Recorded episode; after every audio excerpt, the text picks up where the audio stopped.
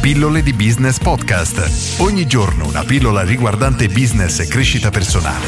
A cura di Massimo Martinini. Come individuare un business che già funziona? Oggi rispondo ad Emanuele che mi chiede hai consigli su come scegliere in quale business entrare? Vorrei entrare in un business che funziona e non fare errori. Innanzitutto non fare errori è impossibile, ne faremo sempre nella nostra vita e li continueremo a fare, quindi semplicemente cerchiamo di imparare da essi e evitiamo di non fare qualcosa per paura di sbagliare perché, ripeto, quando facciamo qualcosa di nuovo che non abbiamo ancora mai fatto, commetteremo inevitabilmente errori e questo indipendentemente da quanto abbiamo studiato precedentemente. Perché se tu studi scuola guida per 10 anni, quando è il momento di metterti alla guida e fare la tua prima guida, appunto, la macchina probabilmente ti si spegnerà e non importa quanto hai studiato prima, devi fare pratica premendo la frizione, l'acceleratore, insomma, quindi gli errori li commetteremo. Chiusa parentesi. Per individuare un business che funziona in realtà basta guardarsi attorno perché il mondo è pieno di business che funzionano, il mondo della ristorazione è un business che sicuramente funziona, il business della cura del corpo strafunziona, delle, cioè i business che funzionano ce ne sono tantissimi i settori, i mercati in cui c'è tanta domanda.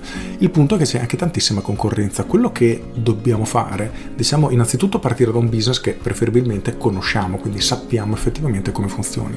Poi, ne parlavo proprio ieri, identificare quali sono i problemi che un settore ha. Nel momento che identifichiamo un problema che è sentito da tante persone, ecco che allora il nostro business ha senso di esistere perché noi andiamo a colmare un vuoto presente nel mercato e tutte le persone che soffrono di questo problema sono potenzialmente nostri clienti. Quindi questo è proprio l'ABC, il punto da cui dovremmo iniziare. Quindi il mio consiglio è quello di fare un'analisi delle proprie competenze, quindi capire quello che sappiamo fare, dove siamo esperti, cosa possiamo fare e da lì scegliere veramente un settore e ripeto i settori sono tendenzialmente infiniti poi in base alle tue caratteristiche vuoi un business scalabile? sì ok allora il business deve avere determinate caratteristiche però adesso non parliamo di questo.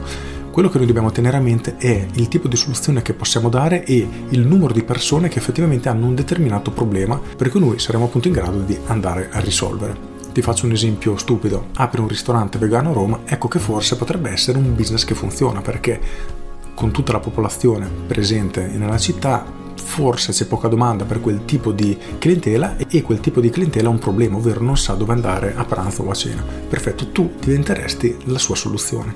Ovviamente questo è un business che per quanto grande possa essere sarà sempre un business piccolino che non può scalare oltre un certo livello, però la logica è proprio questa, identificare un problema e porsi come soluzione. Proprio nella pillola di ieri, se non l'avete vista vi rimando a guardarla, parlavo di Amazon come ha risolto il problema dell'attesa della spedizione dei pacchi, le persone non avevano voglia, tra virgolette, di aspettare 2, 3, 4 giorni, una settimana, a volte più, prima di arrivare un pacco e Amazon ha fatto di tutto di più per cercare di consegnarti entro 24 ore. Oppure Uber che ha trasformato alcuni problemi in veri, veri punti di forza, come sapere prima quanto costava il viaggio, sapere che ti veniva a prendere, sapere le tempistiche, quindi ok il tuo taxi, anzi la tua autovettura con conducente arriverà tra 7 minuti e mezzo, perfetto. Quindi ha preso alcuni problemi presenti nel settore e li ha risolti.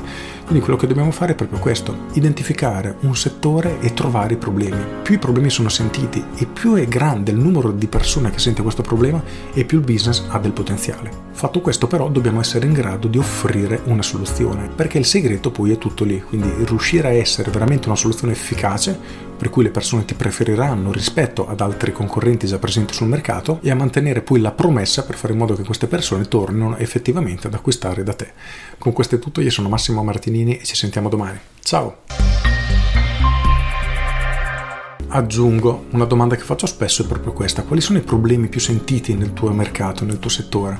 Identificali e se puoi cerca di diventare una soluzione l'ho detto ieri, lo ripeto anche oggi, perché davvero fare un piccolo aggiustamento, trovare un problema e porsi come soluzione può far veramente crescere di tanto la tua attività. Con questo è tutto davvero e ti saluto. Ciao!